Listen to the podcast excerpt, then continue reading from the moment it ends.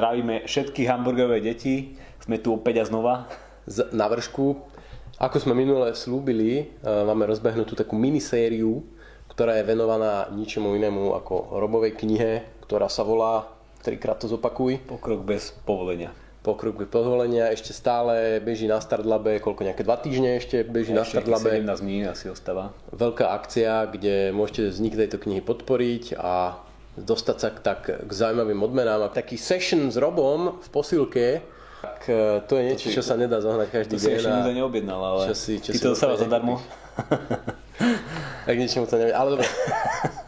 Uh, jak sme slúbili, pôjdeme uh, po troch kapitolách. Minulé sme riešili otázku informačnej asymetrie, úspešne sme ju vyriešili a dnes ideme...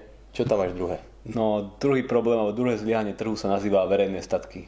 Klasický príklad sú majaky, lebo proste poskytujú nejaké svetlo pre lode, ktoré sa ďaká ním nejak navádzajú. A je veľmi ťažké spoplatniť túto službu. Hej, nemôžete na tom mori postaviť nejaké, ja neviem, rampy. Nejaké rampy, kde budú tie ľudí prechádzať.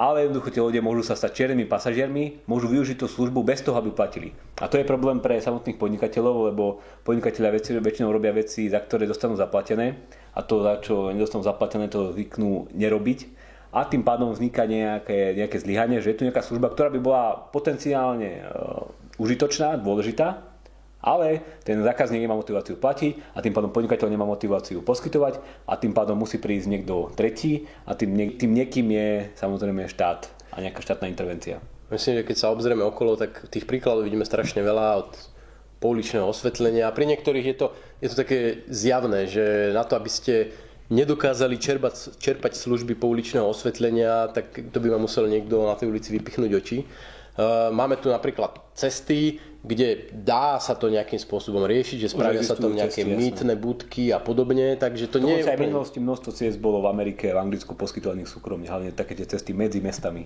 Čiže ako pri diálniciach to vidíme, čiže poznáte mýtne budky zo zahraničia, ale napríklad ulice popri domoch, ako keby každá ulica musela mať rampu, tak samozrejme je to dosť také nepraktické. No a teda... Ale tá samotná, ten samotný koncept je taký trošku fúzy, že nie je to úplne isté a sú ekonómovia, ktorí sa keby hádajú, že čo tam patrí, čo tam nepatrí a nie je to taký úplne presný, jednoduchý, e, presná jednoduchá definícia, že toto tam patrí a toto nie. Pre, ale... Preto napríklad aj spomínané majaky, čo bol taký klasický štandardný príklad v učebniciach, ktorý sa učili všetci, tak e, nakoniec, keď sa jeden ekonóm, slavný Ronald Coase, pozrel do minulosti, pozrel sa do nejakých historických kníh a nejakých zapisov, tak odhalil, že aj majaky stávali v minulosti súkromníci a nejakým spôsobom dokázali zarobiť peniaze na tom, že poskytujú takúto službu. To nebolo nejakým spôsobom, ty konkrétne si popisoval, že akým spôsobom? Hej, vlastne oni sa nejak dohodli so samotnými prístavmi a jednoducho, keď nejaká loď využila tie služby, tak častokrát išla aj do prístavu, kde jednoducho už čakal nejaký človek, ktorý vyberal poplatky práve za využívanie toho svetla. No a to je taký príklad, že aj v minulosti verejné statky dokáže poskytovať súkromník. Taký typický príklad sú toalety v krčmách, reštauráciách, e, baroch. Samozrejme zase máme tu príklady, že ja neviem, nejaký fast food, ktorý je v centre, dá si tam ten turniket a musíte tam hodiť peniaze. Na druhej strane väčšina reštaurácií má toalety voľne dostupné a nestojí tam niekto, kto by vás kontroloval, že či naozaj ste host alebo nie ste. Čiže je, je to taký, taký komplement že poskytujú tie platené služby stravovania a zadarmo k tomu dávajú záchody, ktoré sú síce určené primárne pre tých zákazníkov, ale v princípe ich môže využívať každý a nejakým spôsobom to funguje. Dnes samozrejme eh, množstvo služieb nám poskytuje štát, ale množstvo služieb, ktoré nám poskytuje štát, nie sú verejnými statkami. Hej? Že to je také trošku... To sú keby, ako keby množí. To je, to, to, to, to je trošku také metúce, že e, verejný statok je akože pojem, ktorý má nejakú presnú definíciu a niektoré verejné statky poskytuje veľmi úspešne súkromný sektor, ako napríklad, neviem, rádio, hej? ktoré môže si hocikto chytiť, nie je tam žiadne vylúčenie a oni zarábajú trošku iným spôsobom, napríklad cez reklamu. A potom e, sú mnohé služby, ktoré poskytuje nám e, štát, ale pritom sú to úplne súkromné statky. Hej. Ja neviem, napríklad nejaká e, divadla, kultúry a pod, kultúra a podobne, alebo aj samotné školstvo. Jednoducho je veľmi ľahko vylúčiť zo spotreby, ale štát ich poskytuje. Máme už teraz kopec príkladov aj z minulosti, že tá teória o tých verejných statkoch vždy bola taká trošku na hlinených nohách od majakov, Eh, až napríklad po internetové časy, tak vezmete si len Wikipédiu, je totálny verejný statok, hoci kto si môže otvoriť, v podstate nemajú tam ani reklamy, ktoré by nejakým spôsobom im tam vytvorili biznis model a napriek tomu tam tisíce, tisíce dobrovoľníkov vytvárajú ten content pre všetkých. A to presne aj v knihe popisujem, ako, že ako to tá Wikipedia robí a ako to zabezpečuje, že ľudia prispievajú na tie verejné statky. A uh, ja sama keby sa snažím v tej knihe priznávať, že áno, že trh má problém, že tie verejné statky je nejaká divná zóna, kde ten trh nefunguje tak, ako sme zvyknutí na takých tých klasických princípoch, že treba tam trošku niečo iné vniesť. A práve o tom, aké by ja píšem, že ako tie nové technológie priniesli trošku to niečo, niečo nové. Tak poďme sa o nich porozprávať. Zabudnime na majaky, na e, rok 1700, ale poďme sa baviť o nových technológiách. Hej. Ako to zmenili? Uh, ja som si to rozdelil na také tri časti v tej knihe, že uh, tie nové technológie, konkrétne crowdfunding, na začiatku by som ešte možno povedal, čo to je crowdfunding, možno, že nie všetci uh, o tom počuli.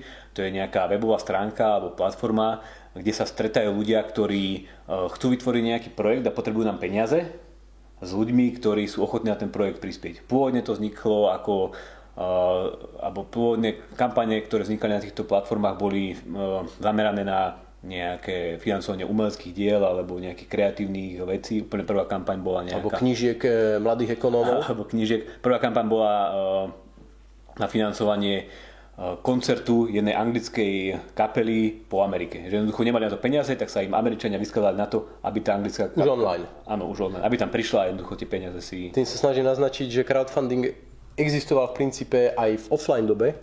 Príklad so podstavcom na Sochu Slobody je myslím Presne, taký... presne. A v minulosti to bol napríklad v New Yorku jeden vlastník e, novín, ktorý vo svojich novinách alebo prostredníctvom svojich novín usporiadal veľkú zbierku a naozaj to boli tisíce ľudí, ktorí sa zložili na to, aby si zafinancovali podstavet lebo vtedy to odmietli financovať ako aj samotný starosta New Yorku, aj e, samotná federálna vláda. Lebo im vlastne dostali sochu, ale nemali k nej podstaviť. Nema, socha bola z Francúzska, kde mimochodom tiež to financovali znova francúzskí ľudia, francúzsky ľud, vybudovanie tej sochy a potrebovali podstaviť. Tam, tam bolo zaujímavé to, že ono to v podstate malo všetky znaky dnešného crowdfundingu už tým, že tí, ktorí podporili, ešte aj dostali nejaký, nejaký, nejaký darček, ale... nejakú mini sošku, sochy aj. slobody za to, že vlastne prispeli na ten... Ale aby som sa znova dostal k tomu crowdfundingu a k tomu internetu, že ako toto internet robí, že pomáha e, zmierňovať ten problém čierneho pasažiera, tak e, taký prvý mechanizmus je mm, taký, že to prispievanie na verejné, statok, ten verejné statky nie je vždy problém čierneho pasažiera. Že niekedy ten človek akoby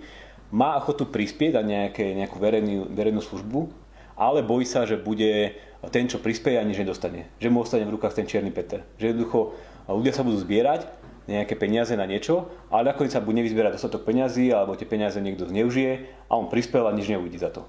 Toto vyriešili tie platformy tým spôsobom, že zavedli do, do tých svojich uh, systémov taký špe, takú špeciálnu funkciu, ktorá sa volá, že všetko alebo nič.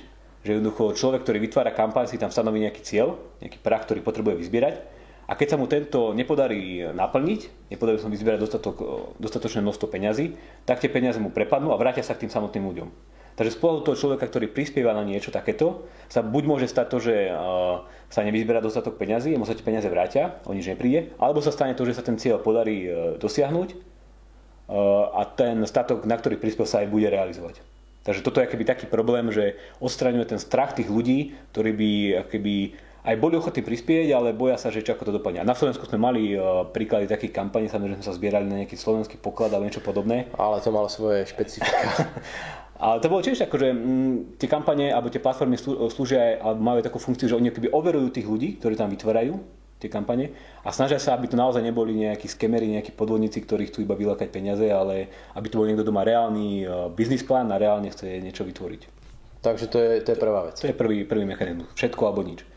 Uh, druhý mechanizmus prostredníctvom, ktorý, prostredníctvom ktorého tie platformy pomáhajú zmierňovať problém čierneho pasažiera, je dávanie niečoho, čo si už ty aj spomenul, a to sú nejaké špeciálne odmeny pre ľudí, ktorí prispejú. A tieto majú akoby už priamo motivovať toho čierneho pasažiera, aby sa nestal čiernym pasažierom a aby prispel, lebo dostane niečo, čo ostatní ľudia nedostanú. Väčšinou sú na tých eh, platformách všelijaké také odmeny vo forme neviem, tričiek, šiltoviek, alebo tí ľudia, ktorí prispievajú, budú môcť byť zapísaní niekde na tom projekte, že sa bola zbierka napríklad na vybudovanie mosta tak niektorí ľudia mohli mať svoje meno napísané na jednej kocke toho mosta. Hej?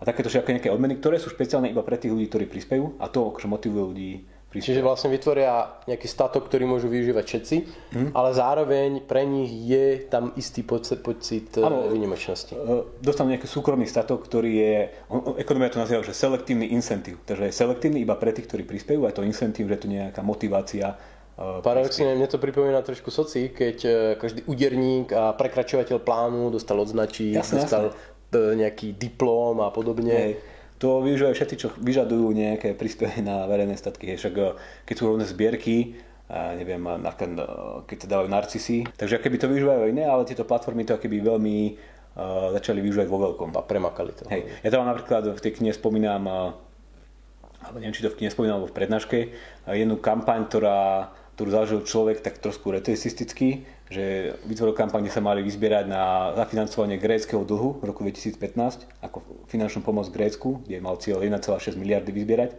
a tie špeciálne odmeny boli v takej forme, že ten, kto prispel 3 eurá, dostal pohľadnicu z Grécka, ten, kto prispel neviem, 6 eur, dostal olivový šalát a ten, kto prispel viac ako 10 eur, dostal ten ich alkoholický nápoj úzo.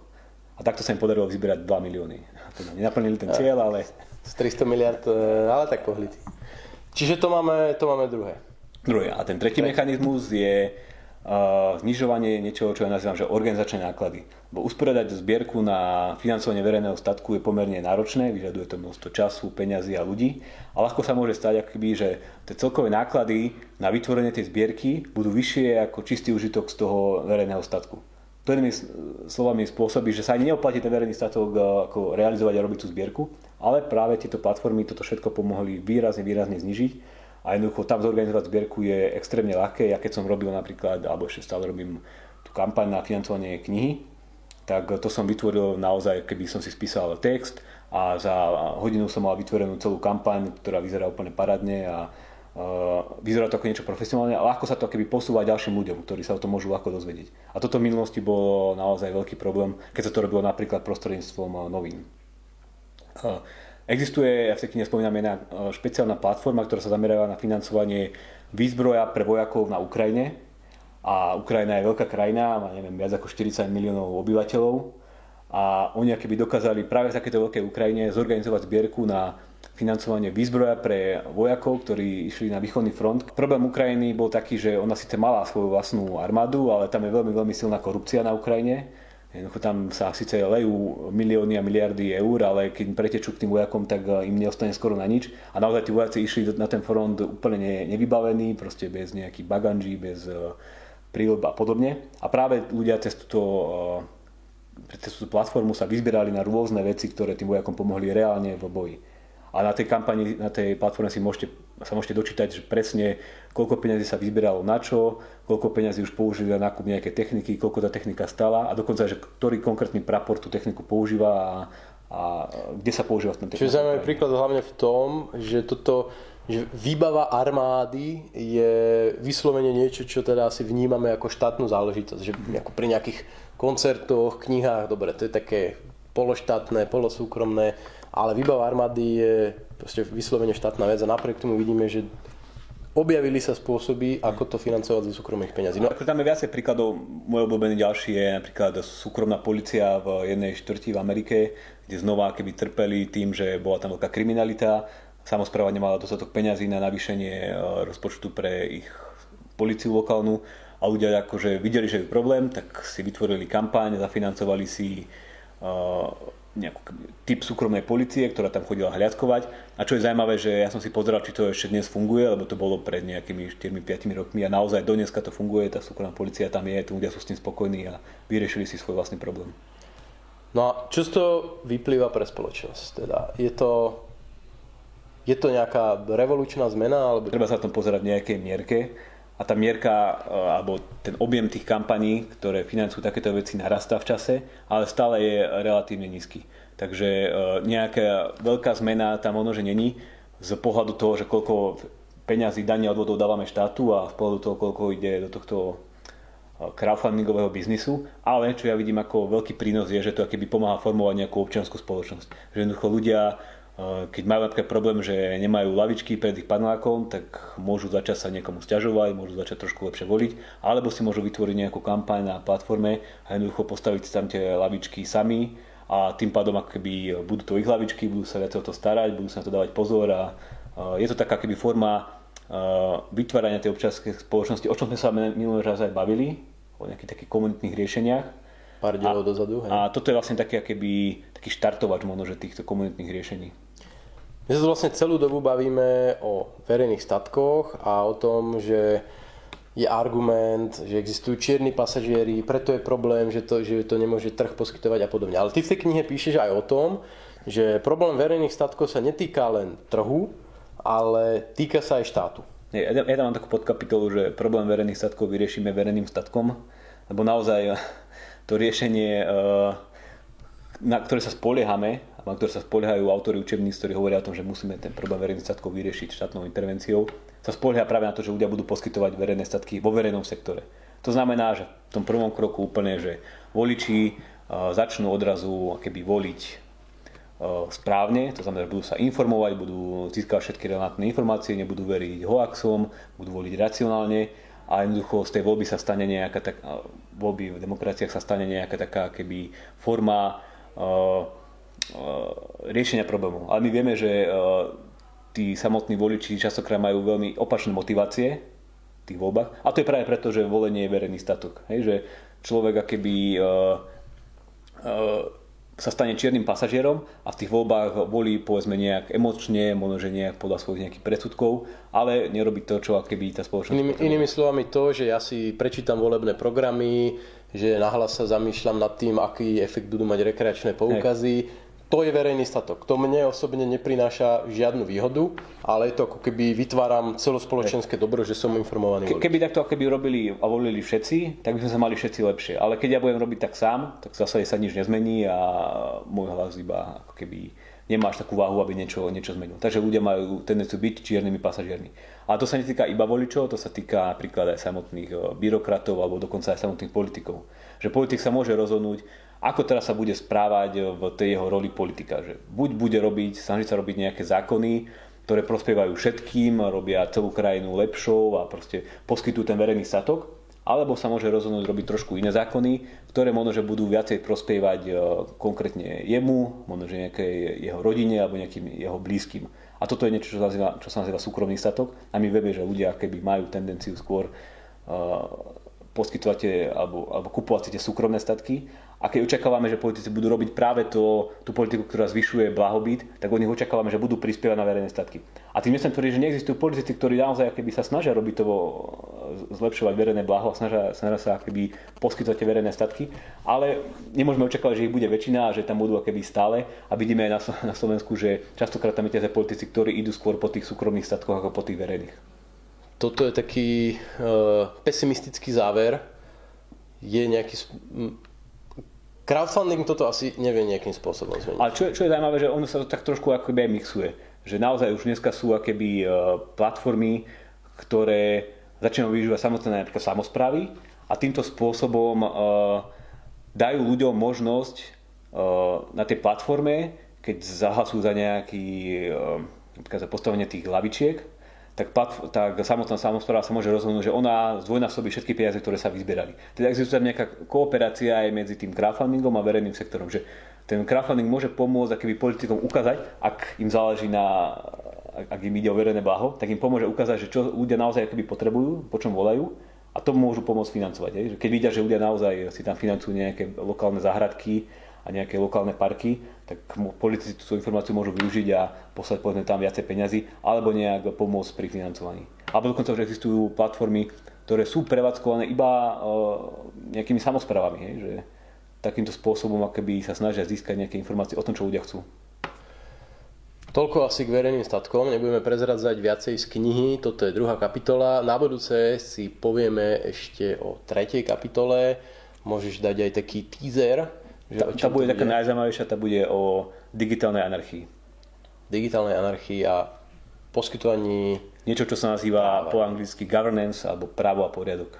To znamená, ako dokáže vzniknúť poriadok tam, kde nie sú eh, tam, kde obušky, kde nie sú obušky štátnych policajtov. Takže tešíme sa my na budúce, dúfam, že aj vy sa tešíte na budúce. Zatiaľ ešte stále beží kampaň na robovú knihu, takže mrknite na to, lajkujte, zdieľajte, šerujte srdiečkujte a sme tu znova o dva týždne pravdepodobne. Majte sa.